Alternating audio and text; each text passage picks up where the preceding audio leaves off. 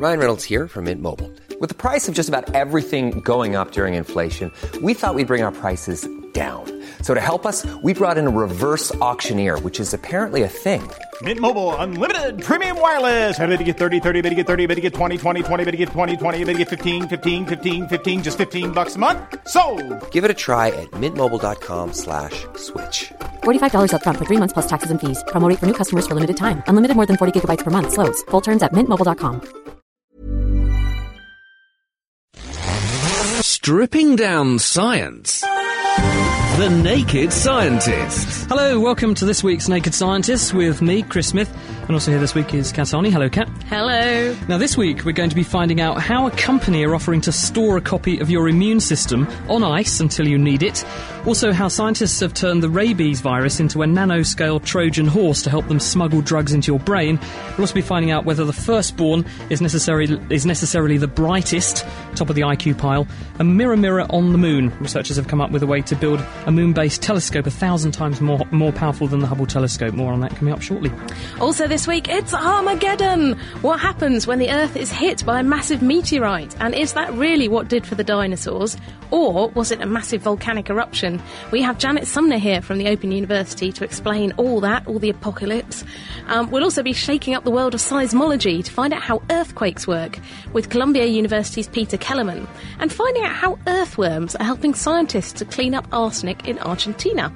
And in our kitchen science this week, we'll be finding out whether that old thing about tapping the top of the fizzy drinks can before you open it really does stop it spraying all down your top. So if you want to have a go at that, grab a couple of cans of pop, and uh, we'll be linking up with Ben and Dave. They're at Kegs in Essex, and we'll be joining them in a moment or two to find out how to do that experiment. Also, here's this week's teaser question. You can win yourself a copy of a fabulous new book. It's been published by Penguin, and it's called The Rough Guide to the Earth. So a lot of what we're going to be discussing this week is in that book. It's a fabulous new book, and I'll also throw in a signed copy of our book, which is Naked Science, and that comes also added bonus here. It comes with a guarantee to brighten up the conversation even at the dullest dinner party. So if you want to win a copy, can you tell us who developed the scale that's used to measure the strength of an earthquake? The Naked Scientist Podcast. Powered by UK Fast, the UK's best hosting provider. On the web at ukfast.net. A really interesting uh, thing that's been announced this week is uh, there's a company in the UK and they're called Life Force and they're offering CAT to take samples of your pristine immune system when you're in the throes of your youth and health and store it on ice so that should you ever succumb to some kind of disease later in your life, you could thaw out your frozen immune system, put it back into the body, and therefore reset your immune clock by 25 years or so, or however long you've had it stored for. Because there are lots of people who have various diseases, such as cancers and things. They then have to have chemotherapy, which can blunt their immune system and make them vulnerable to infections because the immune system after that kind of treatment doesn't work so well. So they're saying we could put these banked cells, which they've stored in liquid nitrogen, and, and then they've expanded the numbers of those cells by adding various growth factors and things back into the body and restore, reset your immune system. Well, it sounds pretty interesting. And another aspect of this uh, that they're proposing is that, for example, for treating cancer, you could thaw out these immune cells and then train them uh, by mixing them with other cells or with molecules to recognise cancer. And it's something that's kind of at an experimental stage at the moment. It's quite interesting. But um, you know, it depends if you're a gambling man as to whether you think that it's going to be available as a as a treatment in a couple of decades' time. Another thing they've suggested is uh, things like HIV, which dismantles your immune system, and people obviously succumb later down the line to various infections because their immune system's been dismantled and can't affect can't can't effect a very good uh, defence. They're saying you could put this back in to the patients whose immune system's been destroyed by something like HIV, and it would give the person a bit more sort of immune vigor, if you like. But I have a problem with that, which is that uh, the reason people die with HIV is because the virus evolves in that person and eventually becomes a form of the virus that the immune system can't recognize, and that's why it can then attack you so efficiently. And it takes time for that to, ha- that to happen. So if you just put the immune system back in, it's still going to have that sort of loophole in it. So the virus should still be able to win. Yeah, I mean, do you think you'd have it done? Would you freeze your immune cells? Well, I don't see why not, because you are merely sort of freezing something which you've got plenty of anyway. We've got millions and millions of white blood cells in the body, and if you froze a sort of cross section of what your immune system's doing at any time, there's no reason why your body wouldn't just accept them back later, because they're part of you. Yeah. It's a question of money, though. I don't get paid. It's not cheap. You do have I- to pay them, obviously, yeah. to bank the cells and then keep them on on, on liquid nitrogen. Because you can't just stick them in the back of the freezer with the frozen peas, unfortunately. Anyway, A study in the latest edition of The Lancet suggests that a new type of gene therapy might be a safe and effective way to stave off the symptoms of Parkinson's disease. Now, so far, it's a really small trial, and there's been about 12 patients with advanced Parkinson's. They've been treated over three years in a small scale trial. And the treatment involves injecting a virus that's been genetically modified to carry the gene for a protein called GAD, and this stands for glutamic acid decarboxylase. Now, this protein is vital for producing a neurotransmitter in the brain called GABA. And this production is faulty in Parkinson's, so the brain kind of goes into hyperdrive and causes problems like tremors, uh, stiffness, and all these kind of things. So adding extra GAD through this virus is thought to boost the levels of GABA, and it helps to damp down this hyperactivity. And after treating these patients, they had on average about a 30% improvement in symptoms after they'd done things like brain scanning. How did they get the virus in? How Um, did they, yeah, how did they actually get the virus to get into the brain to deliver the GAD? It's an injection. I think this was an injection actually into the brain. so it's quite traumatic. So, yeah, it's um, but at the moment they've just done this small scale trial. So n- the next step is to try and do a, a larger scale trial, uh, a sort of placebo control trial to see how effective it is. And also, it's worth stressing that the treatment's not going to get rid of the disease, but it should help to damp down the symptoms of it. Well, I was just thinking because this next item I read this week, which is in the journal Nature, has been d- done by a guy in Harvard in the States called Manju Swami and, and his crew. And they have managed to exploit the virus rabies, which everyone's acquainted with because it's one of nature's nastiest pathogens. And they've turned it into a, the equivalent of a Trojan horse. They've borrowed the coat of the virus, which is something called RVG, rabies virus glycoprotein. And because rabies invades the nervous system, this coat protein naturally has the ability to lock on to what's called the blood brain barrier, which keeps the brain isolated in its own sort of cocoon in the body. And the virus knows how to penetrate that. So the researchers have been able to link this protein from the surface of the virus to various things, including molecules like drugs that you want to move into the brain. And then they injected it into mice. And it went round the bloodstream, locked onto the blood brain barrier, and then carried the drug into the brains and into brain cells in these mice. And they were able to even use this technique to shut off genes, including the genes of infecting organisms and viruses. So you could cure these mice of of a fatal brain infection using this technique. So I think that's amazing. That's really exciting because things like uh, treatments for brain cancer and diseases like Alzheimer's and Parkinson's, they do have a real problem with getting into the brain because the brain's so good at keeping stuff As you out. just said, you have to just drill holes in people's heads and put injections in. Well, if you could use this kind of technique, you might be able to to bring in various factors that will boost the levels of this enzyme you mentioned, GAD, which boosts the GABA in the brain, and you could do it without having to drill holes in heads to do it. Pretty exciting stuff. So there was a good side to rabies after all. Anyway, here's some news that confirms what I've thought for some time, and that is that the oldest child in a family, like me and like Dr. Chris, is likely to have a higher IQ than his or her siblings. Now, this was published Even in if you say so yourself. even if I say so myself. My sisters are, though, much more beautiful and attractive than I am. So, you know. No comment there, Kat. Upsides and downsides to this. Anyway, it's been published in Science this week, so it must be true. Um, a Norwegian team has found that the firstborn children in a family, or those who'd actually lost their elder siblings and had therefore become the oldest, scored higher on intelligence than their pesky little younger brothers and sisters. And the team studied more than 250,000 men in Norway. And although the difference in IQ between siblings was quite small, it does work out as being statistically significant. And what's really interesting about this is that it's not the absolute order of birth, but your position in the family that's important. So some researchers have previously suggested that differences between siblings are due to different hormone levels and antibody levels in the womb with successive pregnancies. But this study shows that it's more likely to be social factors. So things like the amount of time that parents have to spend on firstborn children, um, and things like older brothers or sisters maybe kind of tutoring or looking after younger. Older brothers and sisters, sisters. can't be as good at tutors as parents then, because otherwise the, the younger siblings will be as intelligent as the older one, or better, wouldn't they? Not. Well, it's it's thought that the actually teaching other people helps to boost. I think they teach them bad things, and I think they're a distraction. And I know this because my brother was very often distracted by what I was up to instead of doing what he should have been doing. But Ah, those pesky younger brothers. I've got a great thing here, which is um, to finish off with, which is I've called this mirror mirror on the moon rather than mirror mirror on the wall. But very excitingly, scientists reckon they can make a telescope that's a thousand times more powerful than the Hubble Space Telescope. And you know how powerful that is? It gave us these wonderful pictures of way back in time because you could see light that came from stars that no longer even exist from the very early vestiges of our universe. And this is really natty because what they're saying is you could make a moon based telescope that would have a mirror in it made of a liquid.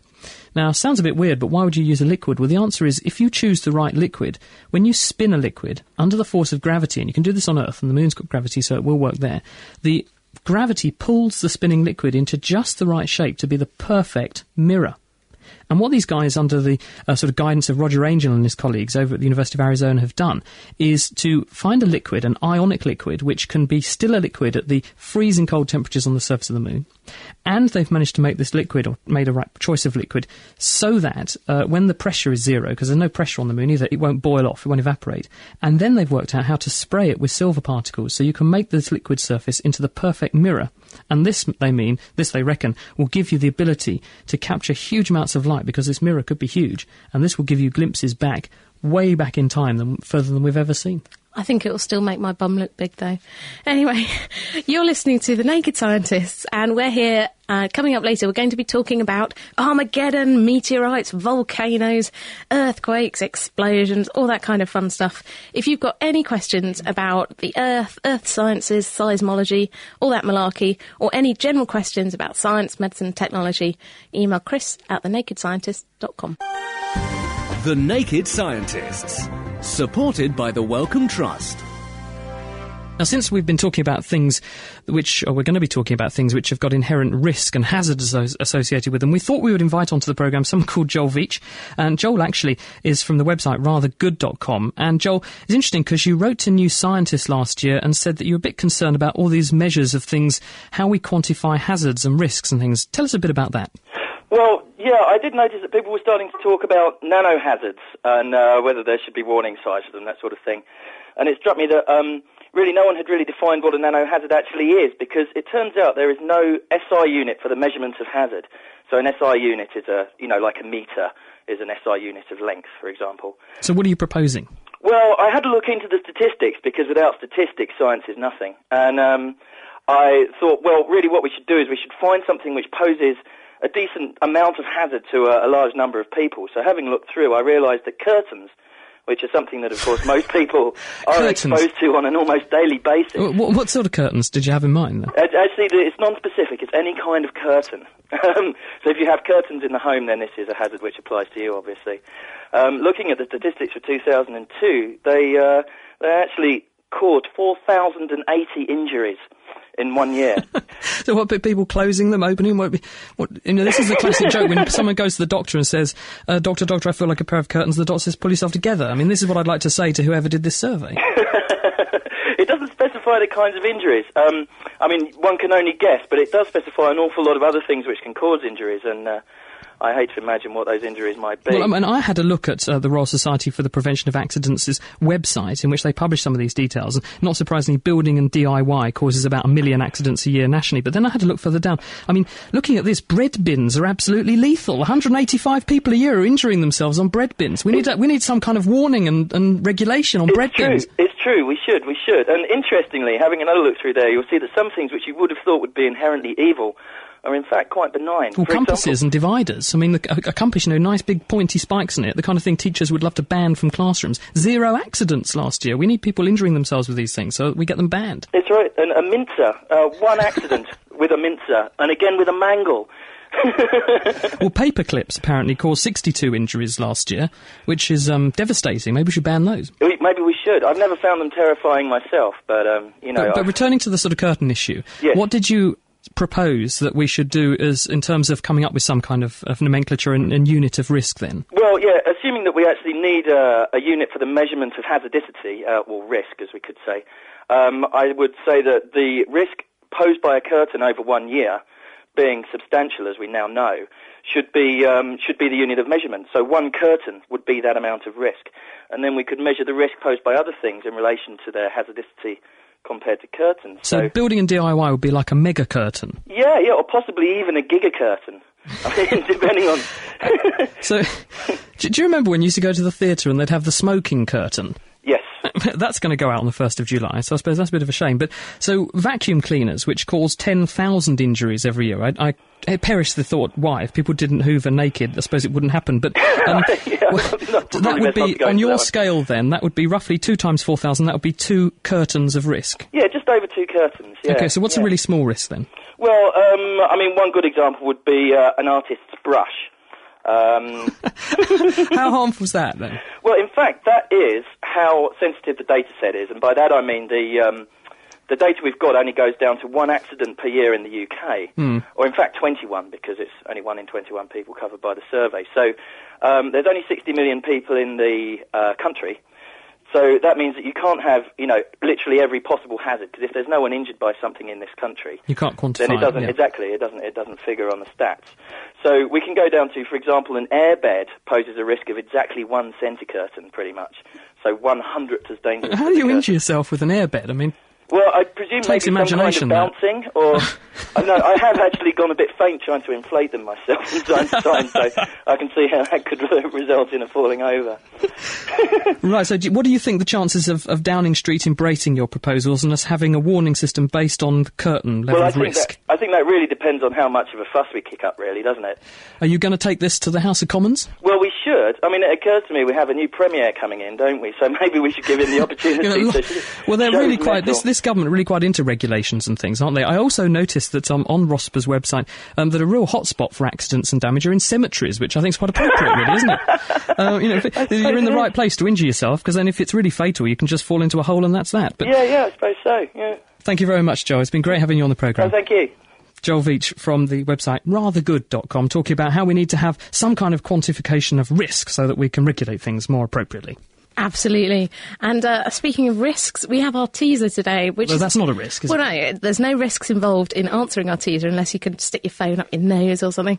Um, but we want to know who developed the scale that's used to measure the strength of an earthquake. I reckon earthquakes are probably measured in terror curtains. Uh, we've had a few answers in so far. Alan in Bar Hill on the right lines, Tony in Westcliff, Linda in Royston, Pat in Sandon, Katie in apparently Curtin, um, Iris in Polchester, and John in Warrington. You're all going in a hat because you've all got it right.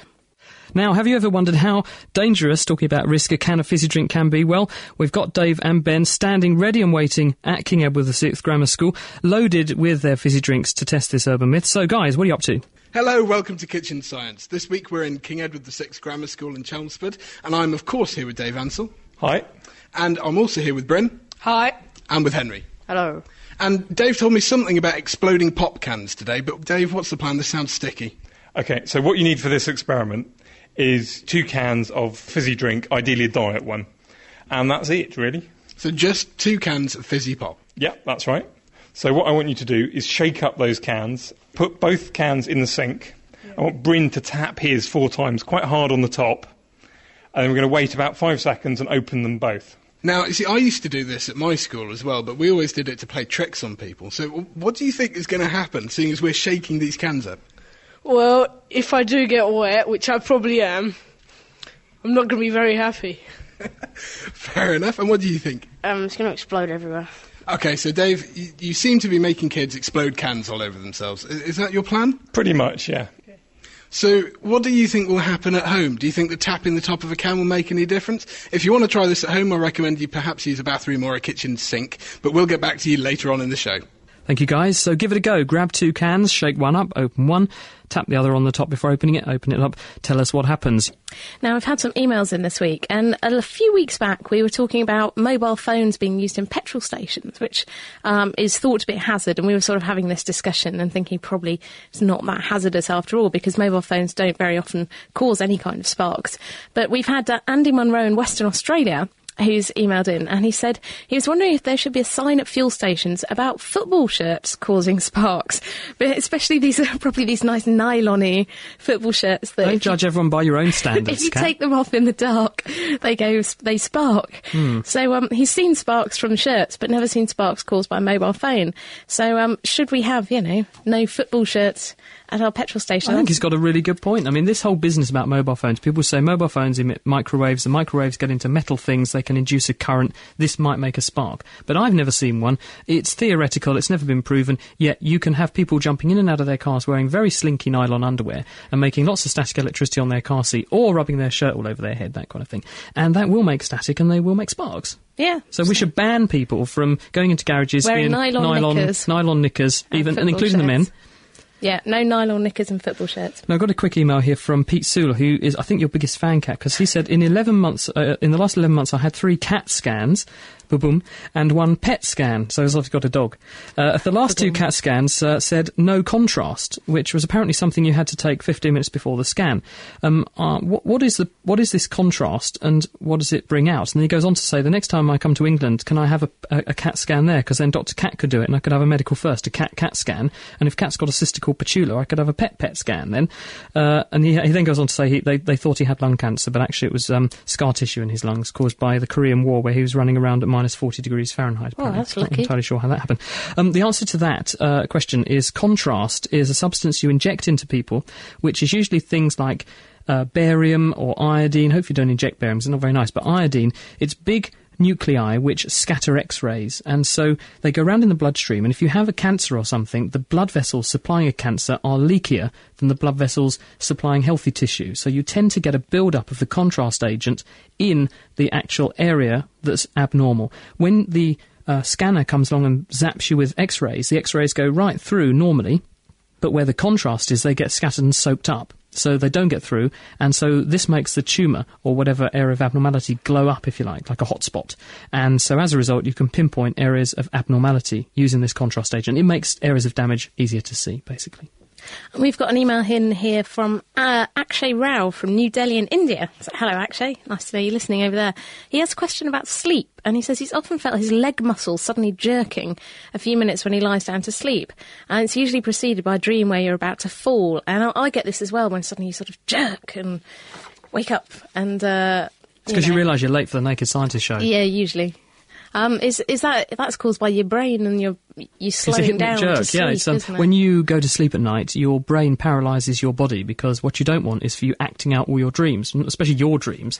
But what would be quite it would be really rather devastating if um, you you know when you're running away or fighting with people, if you started doing that in your sleep, because not only would it mean the person in the bed with you would have quite a rough night's sleep, but also it could be damaging to you. So your brain paralyzes the body when you go to sleep to stop you being able to do that. And as that system kicks in, uh, what happens is that you can sometimes have these hypnic jerks where all the muscles contract suddenly and violently, and you go, "Ooh, what was that?" And for some reason, it's associated with the uh, dreams like falling off a cliff, that kind of stuff. But it's called a hypnic jerk. It's quite normal. Lots of people have them. Fair enough.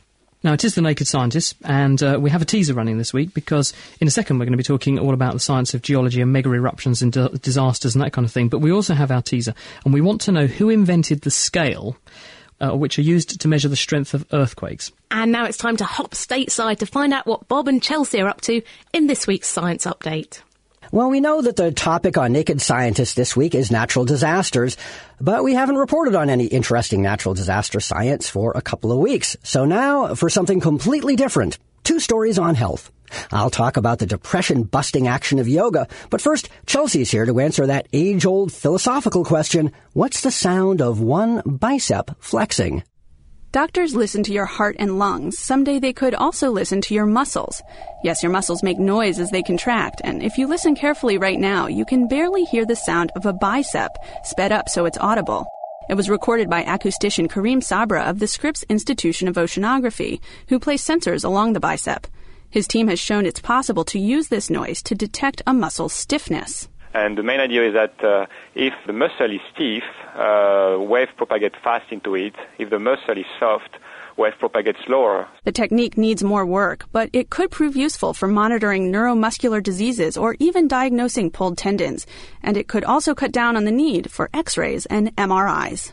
Thanks, Chelsea. In other health and fitness news, scientists have found that yoga may boost brain chemicals that stave off anxiety and depression. This according to a study led by Chris Streeter, a psychiatrist and neurologist at the Boston University School of Medicine. The study focused on a chemical called GABA, which is known to be low in people with depression and anxiety. Streeter's team measured GABA levels in the brains of experienced yoga practitioners before and after an hour of yoga postures and breathing exercises. A control group simply read for an hour. And the yoga people showed a 27% increase in GABA levels as a group, and the controls had really no change. While this study can't prove that yoga alone would have this effect, some other studies also suggest that yoga may combat mood disorders, especially in combination with traditional psychiatric treatments. Thanks, Bob. Next time we'll really tell you what happens when you mix a baby with a trumpet because we didn't get to it this week.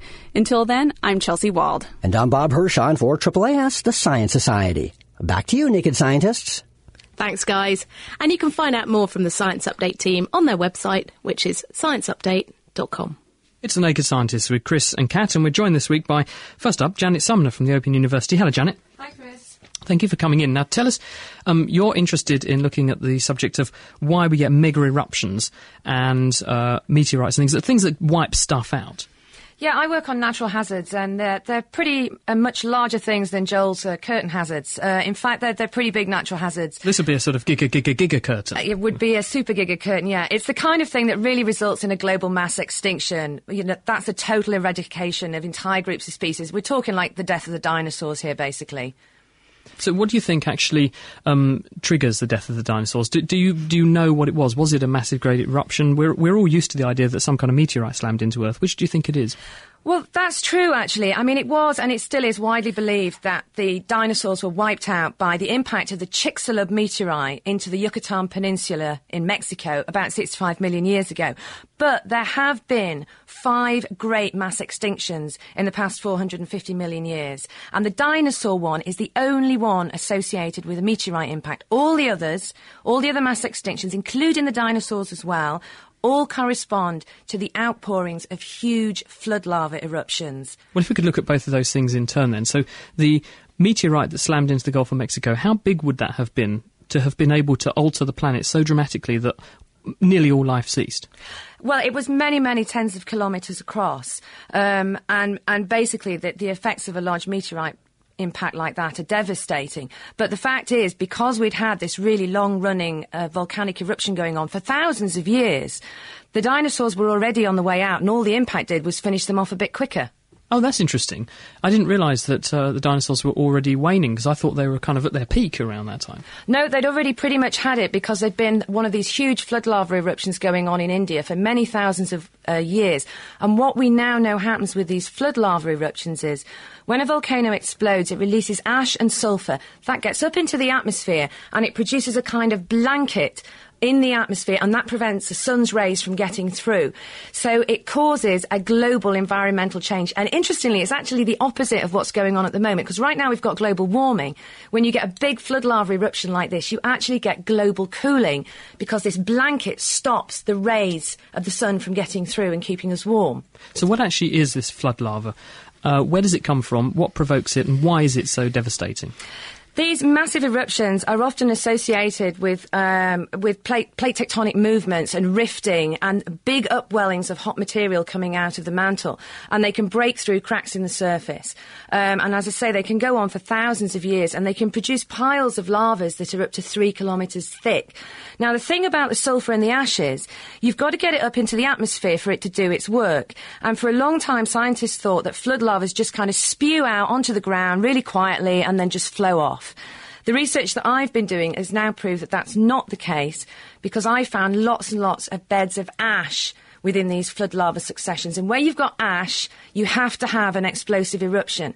So now it looks like that these flood lavas are coming out so violently that the molten rock is being ripped to bits and forming a huge curtain of fire topped off by a massive ash plume. So, hey presto, now we can get our ash and sulphur up into the atmosphere and cause enough global cooling to cause mass extinctions. So, when was the one which had done for the dinosaurs? You mentioned briefly. Chicxulub impact, that was 65 million years That was ago. the meteorite. That was the meteorite. when was the, the big lava outpouring that had already begun to see off the dinosaurs? then? It started uh, about 60, um, just over 65 million years ago. So it was exactly the same period. It just precluded, or was just in front of, the Chicxulub impact, which happened at, virtually at the end of it. And where was all that lava coming out? Was this a, a sort of unstable period of Earth's geology, so it was happening everywhere, or is it just one place on Earth? It, they tend to happen periodically in different parts of the Earth. Um, the one I was looking at was actually in India, um, as, as rifting was starting to happen in India. But we've also got one closer to home in the uh, North Atlantic Igneous Province, uh, just up to the north of us. Um, they've also got one that have happened in Africa. So they happen all over the world at different at different periods. So how could people have missed this before? Because I know everyone's attention's been focused on the idea that a meteorite arrived, it changed the Earth's weather so dramatically it wiped out the dinosaurs. How could they have missed three kilometres thick of lava deposits? Well, we knew it was there, and we knew that large flood lava eruptions do cause mass extinctions because of this really strong correlation. What we didn't know, we didn't know the mechanism for getting this ash and sulfur up into the atmosphere to actually cause the global cooling because everybody thought the lavas just flooded out, hence the name, flood lavas. But now we know that there is a mechanism for them to come out explosively and actually to put that ash up into the stratosphere where it can do its damage. So, is there any chance of one of these flood lava situations happening again? Are we are we due hmm. one? That is always the question that everybody asks. Are there going to be any more mass extinctions? And why? Because we're worried about us, aren't we? Yeah. Well, the answer is yes, there could be another mass extinction. One, if we were hit by another really big meteorite. And two, if we did have another flood lava eruption. But what is more likely to happen, a much bigger hazard for us, is if we have a supervolcano go off. Now, supervolcano eruptions happen every 50,000 to every 100,000 years. And there are a number of supervolcanoes around the world. And one particular candidate is long overdue, and that's Yellowstone volcano in the US. Now, that is overdue by some thousands of years. So if that was to blow, it probably wouldn't cause global mass extinction, but it would certainly cause global famine, and that would probably mean the end of civilization as we know it. Uh, what's the prospect that it will? Um, What's going on there? Because people say the I'm land is moving, and It- how it- long has it probably been there? It, it, oh gosh, Yellowstone has been around for hundreds of thousands of years, and I think it's had three major eruptions in its lifetime. It is due for another one, and scientists have seen that the land is doming up. But I mean, it could be another 50,000 years before it happens. It's very, very hard to predict with these things. Would it definitely go bang, or could it just sort of go fut like Uh, a failed firework? I don't think it's going to go foot. I think the chances of a, of a big bang are, are probably fairly high. But I don't, I don't want to be too depressing here, doom and gloom. But what I'm, I'm actually wanted to say was, have you ever seen a meteorite? Actually, uh, I have, but but that was because uh, I saw it in a museum. I've never actually held one. Well, if you want to hold something from outer space, you can, because I've got one in my pocket. I brought my mother-in-law to see me. Let's see. Oh wow! I want it. Now that's that's a stony iron meteorite. Um, This is incredible. Um, I want to see. This this is I'm I'm holding a pebble which is just sitting in the palm of my hand. I'm going to give it to Kat in a minute because she's itching to look at it. But it's it just looks like any other lump of rock. Uh, although it looks a bit iron, it's a bit rusty. Has it got some iron in it? Yeah, it's a bit rusty on the outside, and you'll see it's got one v- th- polished cut surface on it, and you can Hmm. actually see the iron glinting in there. So that's a lump of rock and iron, which makes it a stony iron meteorite. Now, if you notice the outside of it is quite smooth as well. Yeah. That's actually something called a fusion crust, and that has happened as it actually heated up and started to melt as In it came atmosphere. through our atmosphere and ultimately landed on Earth. Now, that one's only about as big as a golf ball Mm. but it's also quite heavy because of all the iron in it. Now, if you can imagine a much, much larger scale meteorite and that hitting the Earth, it would probably make a bit of a mess. That would be about four and a half billion years old, presumably. The, the age of the solar system, presumably that one. Yes. So that's pretty impressive. I don't think I've ever held anything quite that old. This is pretty cool. Well, it's It nice to wouldn't- it have. Doesn't make once. great radio though. Ooh, look at this. We'll put a picture of it on our website. This is The Naked Scientist with Chris and Kat. We've just been talking to the Open University's Janet Sumner. She's here with us if you'd like to ask her any questions about the kind of thing she's been talking about supervolcanoes, massive lo- outpourings of lava, or massive meteorites that slam into the Earth and wipe out life as we know it. Uh, up next, Peter Kelemen's on the way. He's going to talk about the science of earthquakes. But if you fancy having a go at kitchen science, don't forget two tins of drink, shake 'em up, tap on the top of one, open both simultaneously, tell us what happens, or if you want to have a go at our teaser. We want to know who was the inventor of the scale that we use to measure earthquakes. Laying the facts bare, the naked scientists. You're listening to The Naked Scientist with Dr. Chris and Dr. Kat, and we're talking about natural disasters, the really big stuff, volcanoes, earthquakes, and all that malarkey. And we're joined by Peter Kelemen, who's from Columbia University. Hi, Peter. Hi, Kat. Hello, thanks for coming all the way over from the States. Oh, yeah, just for this. just for this, it's great. So, um, tell us a bit about earthquakes. What's happening when an earthquake's happening? Well, in general, what happens is that there's a, already a fault surface and there's friction on the fault surface. And as that's overcome, it becomes much easier for the rocks to slide by one another. So that's really crucial that it's hard to get it started. And then once it gets started, it runs away. And are, are all earthquakes the same? I mean, you sort of hear an earthquake has happened. Is, is, everything the same? Are they the same speed? Where where do they happen in the earth? Well, there's a huge variety of earthquakes, and maybe I'll just take the where question first, and that is, you know, there's the the big earthquakes are where the tectonic plates are sliding by one another, one way or another, and so the very biggest ones are in the subduction zones where oceanic plates are being slid beneath the continents. so, where do we have these around the world? Well, they're in the Ring of Fire, so called, or the seismic zone next to the Ring of Fire around the Pacific, and then in the Lesser Antilles and elsewhere. So these are places like Japan that are particularly Japan, susceptible. And, uh, and then, of course, uh, that kind of plate boundary turns into what we call a strike slip fault, where, where plates are sliding by one another, and that's the big deal in San Francisco. So the sort of earthquakes you're looking at, they're a particular type, aren't they, called intermediate depth? What does that mean? Well, we were interested in those. I mean, first of all, I have to tell you, I'm not a seismologist. I'm a geologist. I just work on rocks, and and uh, but we got interested in intermediate depth earthquakes because of things we saw in the rocks, and. Uh, intermediate depth earthquakes have been hard for seismologists to understand because they uh, occur beneath a big pile of rock that could be uh, 50 or 100 kilometers thick. And so or, the ordinary kind of sliding on a fault surface is very difficult when you've got 100 kilometers of rock sitting on top of you. So, and so we see these uh, shear zones that formed at those depths in the mantle of the Earth that are now exposed by plate tectonics. And you can see that there was no fracture, but there was a, a, zone of very, very highly localized deformation. And sometimes you can see that these rocks got so hot that they melted. And are these types of earthquakes particularly damaging? Yeah, they're just as bad as the uh, as the shallower kind. There was there have been some really big ones in Bolivia that were were quite uh, damaging to cities. And um, we've got a caller now who wants to talk about earthquakes. Is that Mark? Hello there. Hello. What's Hi, your question? Um, my question is, um, when um, the geologists and seismologists talk about earthquakes, they, they very rarely mention the, the influence of tides. Um, the, many of the earthquakes, including the Boxing Day earthquake in, that caused the tsunami in the Indian Ocean a couple of years back, happen at a time of, of uh, very high tides. And I just wonder what your geologist had to say about that. Is well, there is there is a well-known uh, cyclicity with tides for micro earthquakes, and presumably that extends to macro earthquakes. Uh, there's this idea of sort of self-organized criticality that things get poised on the brink of failure, and then just some very, very small phenomenon is all it takes to push them over the edge. And I wouldn't be at all surprised if there was a correlation in general between great earthquakes and tides. Yes, I think you think you'll find if, if you look at uh, many larger earthquakes and volcanic eruptions, if if you just check the tide patterns, you'll find that the um, they often happen at periods of uh, higher than average tides. Right, but that doesn't mean that if you live in San Francisco, you should worry every time the tide is higher than average. no, but you could be aware at that particular time rather than other times. Yeah, sure. Yeah.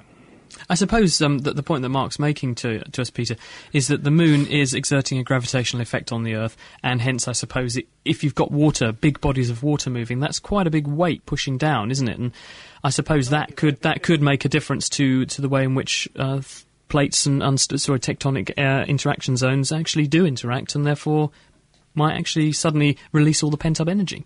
Without a doubt, there is a correlation, and you can watch the. Uh, now that we have instruments on the seafloor regularly, you can watch the mid-ocean ridges kind of breathe uh, with the tide, the earthquakes, and and the hydrothermal water coming out, the hot water coming out, goes with the tidal cycles. Thanks for that, Mark. It's a good question. Yep, really good. interesting. Good having you on the program. Thank you. Bye. It's interesting because I for one, was quite shocked. I looked at the US Geological Survey's website today uh, to see, because they monitor uh, earthquakes that are going on all around the world all the time, and I didn't realise that yesterday there were 20 two earthquakes. Today at lunchtime, there had already been 12 earthquakes, one of them in the middle of the Pacific, measuring almost six on the certain scale that we've been talking about this evening uh, as part of our teaser. And I I was quite surprised, actually, at how, A, how many there were and how strong they were. Well, actually, it's kind of a, a matter of definition, and as our instruments get better, there are going to be more and more earthquakes that people are reporting. So, uh, uh, the magnitude one and magnitude less than one earthquakes are extremely frequent and happen for all sorts of reasons, having to do, you know, for example, people pumping water out of the ground. And how, how is our knowledge about the sort of causes of earthquakes, some of the work that you've been doing, is it helping us to predict where earthquakes are going to happen any better? Well, one of the most important outcomes of, of our research is the idea that even below the so-called brittle ductile transition, where it's very difficult for rocks to fracture, there can be non-steady deformation in the earth. And because the mantle is much, much stronger than the crust, if the mantle is moving in a non-steady way, sort of jerking forward and then standing still for centuries, that's going to be extremely influential in terms of causing shallower crustal earthquakes. So if it is a factor, and we're not sure yet, it's something you'd have to know in order to predict the shallower earthquakes. Thank you very much. That's Peter Kelemen, who is from Columbia University. He's in Cambridge for a conference at the moment, and he kindly agreed to drop in and tell us about his work on earthquakes.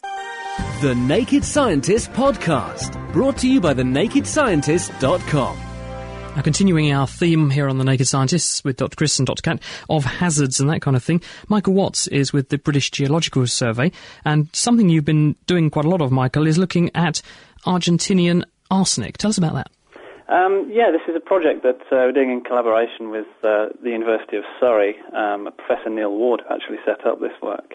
Uh, we're doing this through a co-sponsorship of a PhD student, and the idea is, is that she's looking at a northern region in Argentina, San Juan and uh, La Rioja, well known for the wine. Um, uh, it's also well known for high arsenic levels in, in the local water systems and in the soils.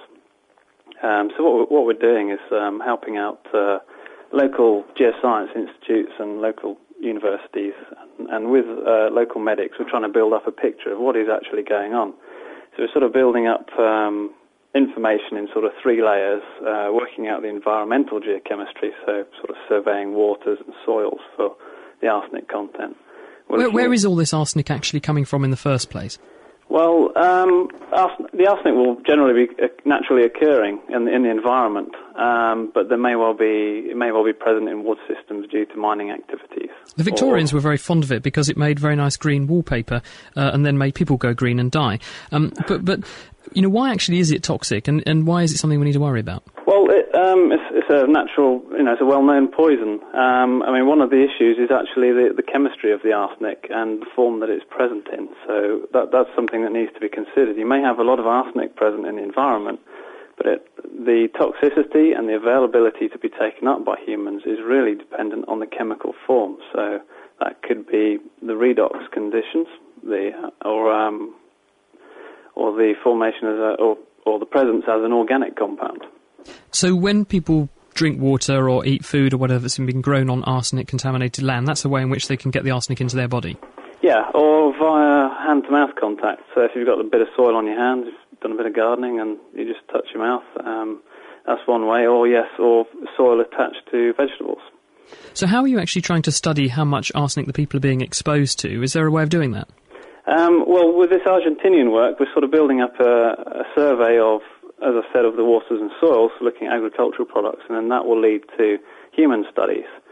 So, with the help of local medical experts, we're collating information from from uh, rural communities and getting a sort of medical history of the people, uh, where there have been a, uh, a number of cases of deaths or even um, health conditions related to arsenic poisoning. Uh, but we really need to sort of confirm this anecdotal link between environmental data and the end point where people are ending up with diseases. Now, someone was saying to me the other day that earthworms are proving really quite useful in trying to work out what's in the soil. Um, yeah, that's that's some work we've been doing in the UK. Um, it's, it's been well documented that earthworms are, are excellent indicators of the health of soil, uh, and one of those uh, uses is to look at the arsenic uptake in the earthworm and look at the the effect on its on its health. We can do that by looking at cell damage, um, as a result of exposure to arsenic. So rather than a canary in a cage, you've got an earthworm in the ground, and you can use that as the index of, of the degree of contamination. Yes, um, I mean the, the, there's a tentative link to humans there. Um, it's more more an more an indicator of ecotoxicity. I mean we do use another technique called the PBET, which is a physiologically based extraction technique, um, and this is qu- quite a popular technique for uh, simulating the human gut. So we we do a laboratory controlled experiment, and in a and in a tube we'll put the soil into a tube and then add uh, bile juices and acids and so on to simulate the stomach. So it's like a la- uh, sort of stomach in a dish. Yeah, that's it really. And um, so we'll look at how much arsenic is released from the soil, so how much is available for the human to be taken up, uh, how much arsenic is available to the human to be taken up. Um, so rather than just looking at the total arsenic in the soil, we're looking at the accessible arsenic, which is a very important point. And very briefly, Michael, um, if you discover there's lots of arsenic in the soil, what can you actually do to, to remedy the situation? Well, that's that's quite a difficult issue. Um, I mean, one of one of the most expensive uh, uh, remedies is to actually remediate the land and take it away from landfill and replace it. Um, it's a very difficult thing to do, or seal the land.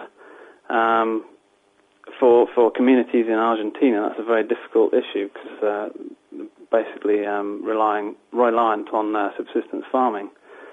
Um, uh, the the the uh, there might be a recommendation for filtering the irrigation water, um, whether there are engineering means to, to correct that, or maybe they source the water in other in, in other ways. So really, avoidance, avoidance rather than cure at this stage, I suppose. Yeah, I mean it's, it's a very difficult thing. That's beyond our expertise, really. I mean, we can build up the weight of evidence um, to suggest that the arsenic is there, and it could be a it could be a problem, or maybe it's just perfectly happy sitting there, and not causing any problems. But it's really building up the weight of evidence so that um, sort of government institutions can come in and recommend um, uh, methods of remediation. Okay, Michael Watts, thank you very, very much for joining us on the programme. That's Michael Watts from the British Geological Survey, who's been studying arsenic contamination in the ground over in Argentina. And now it's time for our question of the week. And in last week's show, we tried to answer your question about the attractive forces of light bulbs on insects. And in response to that question, we've had an email from Bruno in Brazil. And he reckons that insects have a, uh, a faster frame rate than humans. This means that they can see things faster than we can. So the light from a light bulb that may appear continuous to us might appear to be blinking to an insect. So it's this blinking effect that's attracting the insects rather than the light per se. And, you know, that's probably an interesting area for researchers to investigate. Uh, but Bruno suggests we probably need to be able to see like insects to understand the problem. But anyway, this week we have our question of the week, and we've asked why do people get stuck in quicksand? Hello, welcome to Question of the Week. Here with this week's question is Danny. Hi, I'm Danny in Alaska, and I'd like to know about quicksand. Why do people get stuck in quicksand and how can they get back out? Thank you. Hmm, quicksand. Well, I'm stuck on that one. The expert with the answer is Daniel Bonn from the Laboratoire de Physique Statistique in Paris. So there's basically three myths surrounding quicksand. The first myth is that you shouldn't move when you fall into it. The second is that once you're stuck in it, it's impossible to get out. And the third myth is that you will eventually drown in it. Now, the first myth and the second myth actually turned out to be true, and we studied that using a natural sample of quicksand from Iran. Basically, if you move in quicksand, it becomes extremely liquid, and so if you if you really move violently, you will sink in uh, at, at a great speed. So you, you indeed shouldn't move. Then once you're in, the sand grains in the quicksand will pile up around your feet, and that makes it incredibly difficult to get out of the quicksand again. Uh, basically, we calculated the force you need to lift your foot at one centimeter a second is equivalent to the force of lifting a, a medium-sized car. But the third myth that you can drown in it, which is a myth that is seen in many, many Hollywood movies, uh, such as, for instance, Hound of the Baskervilles, is absolutely not true, uh, and that's simply due to the buoyancy force. So we've known that uh, since the old Greeks, since Archimedes basically you're half as dense as quicksand, and so you will actually float in it. Okay, so based on Daniel's expertise, here's the Naked Scientist's Quicksand Survival Guide. Number one, don't panic. Any violent movements will make you sink in deeper. The other reason not to panic is that actually you won't drown. Number two, to get out, make small, slow, circular movements which should help to liquefy the quicksand, making it easier to escape. Phew. Here's next week's puzzle. Hi, I'm Sebastian from London. I'd like to know what would happen if I was to fall out of a spacecraft without a spacesuit on. Would I explode as space is a vacuum? Do you think you know what would happen to a naked astronaut? I'd like to hear all about it. Or perhaps you have a question of your own. Drop me a line to question of the week at thenakedscientist.com. That's all for this week. Now back to the studio. And that's Sabina, one of our naked scientists. Um, and we've also had an email in about this from Philip in Los Angeles. And he says, if your leg gets trapped in quicksand, the grains of sand form a sort of a cone with your leg in the centre. And this is almost the same as our kitchen science a couple of weeks ago, where you had uh, rice in a cup and you're sort of jiggling a knife around in it. And this is how you can sink in quicksand, but it's extremely hard to pull out of it. So to get out, you need to, as we said, wiggle your leg in a circle to get a layer of water going in between your leg and the sand. So you can get out that way. And if you think what would you know what would happen to you if you leapt out of a spacecraft naked without a spacesuit on, then do email us at question of the week at thenakedscientist.com. And if you've got any interesting and intriguing science questions that you'd like Sabina to solve for you, same email address. Now, in a second or two, we're going to be going back to King Edward VI Grammar School for our kitchen science. We asked you to pop the cap on a can of fizzy drink that you'd shaken up earlier and see if it sprays everywhere, and then take a second can and tap the top having shaken it, and see if it doesn't spray everywhere. What did you find? Well, before we head to them, I've got some interesting emails come in. One's from Mark. He says, um, You guys keep me sane on the London Underground during the rush hour. I listen to your podcast. Can you explain to me why is carbon dioxide used to make fizzy drinks? Why not some, something else, some other gas or plain air even? Well, there's two reasons. Uh, the reason that you don't use oxygen for this is because oxygen is very good at oxidizing things and makes them go off, so it probably wouldn't make your drink taste very nice. Uh, the other reason that we use carbon dioxide is that it's basically uh, a neutral chemical. It doesn't react with stuff. Um, so you can stick carbon dioxide in it and it's not going to, your drink's not going to go off. And also, carbon dioxide is based on an acid. Uh, so it actually, acids have a nice kind of lemony, sparkly taste in your mouth and it makes your fizzy drink taste better. And um, along the same lines as fizzy drinks, we also have a question in from Jake Jennings, who's in Owensboro in Kentucky, which I'm assuming is in America. And he says, Why is it when your beer's gone flat, the fizz seems to come back when you sprinkle some salt in the glass? Is there a chemical reaction at work? Chris? No, what's actually happening is that when you've shaken up your drink and all the fizz has appeared to come out because it goes tss, like that, there's still a lot of carbon dioxide, the fizz chemical, dissolved in the liquid. So when you leave it standing for a while again, more carbon dioxide comes out of the liquid where it's dissolved and forms above the liquid again so that it seems to have come back when you take the cap off. Or if you sprinkle the salt or the sugary things in, then you've got what's called lots of nucleation sites, spiky sites, where the gas finds it easy to form and you get fizz back again. Anyway, we're just about to rejoin Dave and Ben, who are over at Kegs. But before then, let's hear from Simon, who has had a go at the experiment. Hi, Simon. Hello. What did you find? Um, it actually did work. Well, what do you mean? It doesn't make it doesn't make you wet if you tap it four times. Okie dokie. Well, let's head back and find out if you're right. Stay on the line. Guys, what's the answer? Welcome back to Kitchen Science. Now, for this experiment, you need two cans of fizzy pop, and we're going to shake them up as much as possible. We've got our two lads from Keg School here, and they're still shaking their cans up, so they should be really well shook up now. Give them one last final big shake. And now, both at the same time, I want you to put them in the sink. And Dave, I'll let you lead them through what's next. So you probably want to point them away from you at this point. Okay, so now, Bryn, I'd like you to hit the top of that can quite hard, about four times. Okay, so now I want you to open your cans. Henry first. Uh, fuzz everywhere, loads of liquid coming out, and it's all going down the sinkhole. So we've wasted quite a lot of pop with that one spilling everywhere. Let's see what happens to the one that got tapped. Well, actually, nothing came out. It was just a tiny bit of fizz, and it didn't even come next to the rim, so I think it works. So, Dave, uh, clearly tapping the top of a can saves you from a bit of a sticky mess and from wasting some of your drink, but why, why would that happen? Okay, if you come over here, I've got a couple of clear bottles of lemonade so you can see what's going on. So, Bryn, if you'd like to shake this up, and if you look at the side of the lemonade bottle, what can you see, Bryn? Um, the bubbles are just sticking to the side. Yeah, that's right. So when we shook it up, we made lots and lots of bubbles, and quite a lot of them are still stuck to the side of the bottle. Now, Henry, I want you to open that bottle, and while you do it, watch the bubbles very carefully. Uh, the bubbles are all coming up, and they're getting hot up. It's not been our day today. has it been? Mainly your day. It's been your day for soaking children. Okay, so it's really hard to actually start forming a bubble in um, a bottle of lemonade. But once one's there, it's very easy for it to grow. So if you've got a load of bubbles already started from when you're shaking it up, sticking to the sides of the wall, when you open it and release the pressure, it's really easy for those to grow. So they can get much bigger really quickly and make the amount of liquid in that bottle get hugely bigger until it spurts out everywhere. Now, what we're going to try with the second bottle is we're going to do the same thing, but just try tapping it on the floor a few times and see if it makes any difference. So, Henry, do you want to shake it?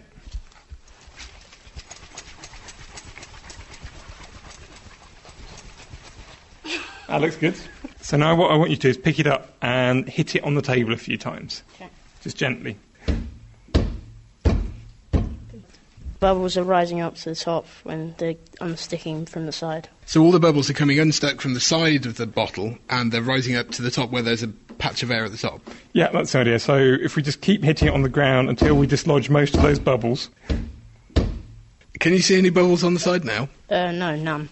So now, Henry, if you'd like to open that gently. Um, some bubbles rose to the top, then it didn't go anywhere near the top of the bottle. So you didn't get squirted on? Nope.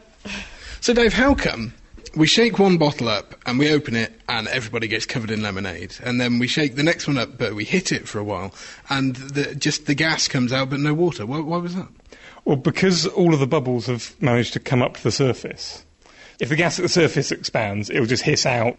But because there's no bubbles inside to expand and blow the lemonade out the top, um, you stay dry and everything's fine. So, because all the gas that's under pressure is now in the top by the opening, and there are no bubbles under pressure down under the liquid, it means that when you open it, the pressure's released, the gas expands, but instead of pushing the liquid out of the way to get out, it just all comes out itself. Yes, there's still lots of carbon dioxide dissolved in the liquid, but there's nowhere for it to form bubbles so it doesn't expand. So it stays as dissolved carbon dioxide instead of coming out as a, as a gas. Yeah, that's right. So, what do you think of that then? Well, that was quite fun getting some lemonade into my system. Yeah, the sticky part wasn't as fun as the other parts, but still, it was nice. So, will you be tapping all of your cans of pop from now on to make sure they don't squirt out everywhere? Um, definitely. I don't want any more fizz over me. Well, I hope nobody at home is quite as sticky with lemonade as we are here. But that is all we've got time for from Kitchen Science today. So, from Dave Ansell, goodbye. From myself and from our wonderful helpers Henry and Bryn, it's Goodbye. That was so cool because you often hear that trotted out, but you never know whether or not it's really true, whether you should believe it. So also well done, Simon, who tested it. He was calling from Braintree, said it was true, and he was absolutely right. So thank you to Henry and Bryn, who got wet in the name of science at King Edward VI Grammar School in Chelmsford. It's good to know because I always do that, and it's uh, nice to know I feel vindicated now. Anyway, we've had our teaser running all day, and uh, we want to know who developed the magnitude scale that earthquakes are measured by. And our winner is from Bielefeld in Germany, and it's Christian Mertes, and he says it was invented by Charles Francis Richter and Beno Gutenberg, and they developed the Richter scale in 1935. Oh, it's not called the uh, Richter, whatever then. Well, it, it used to be called uh, Gutenberg, but apparently it used to be called the ML scale. So Richter is is He sort of usurped the, the true crown. Yeah, he got in there. Well, that's it for this week. Thank you very much for listening. Next time, it's our science Q&A extravaganza. The entire hour of The Naked Scientists will be devoted to answering your science questions, and the wackier they are, the better. So please send them to me now, chris at nakedscientist.com. And do also drop us a line, even if you haven't got a question, just to say hi, because we love hearing from you, especially if you're in some remote and very exquisite or tropical part of the world. And do also consider dropping by the Naked Scientist Forum. That's nakedscientist.com forward slash forum, which is a thriving hive of scientific discourse. Go and check it out. It'd be great to see you. Have a great week. Thank you very much for listening. And thank you to our production team, Azzy, Ben, Dave, Sabina, and Charlotte. See you next time.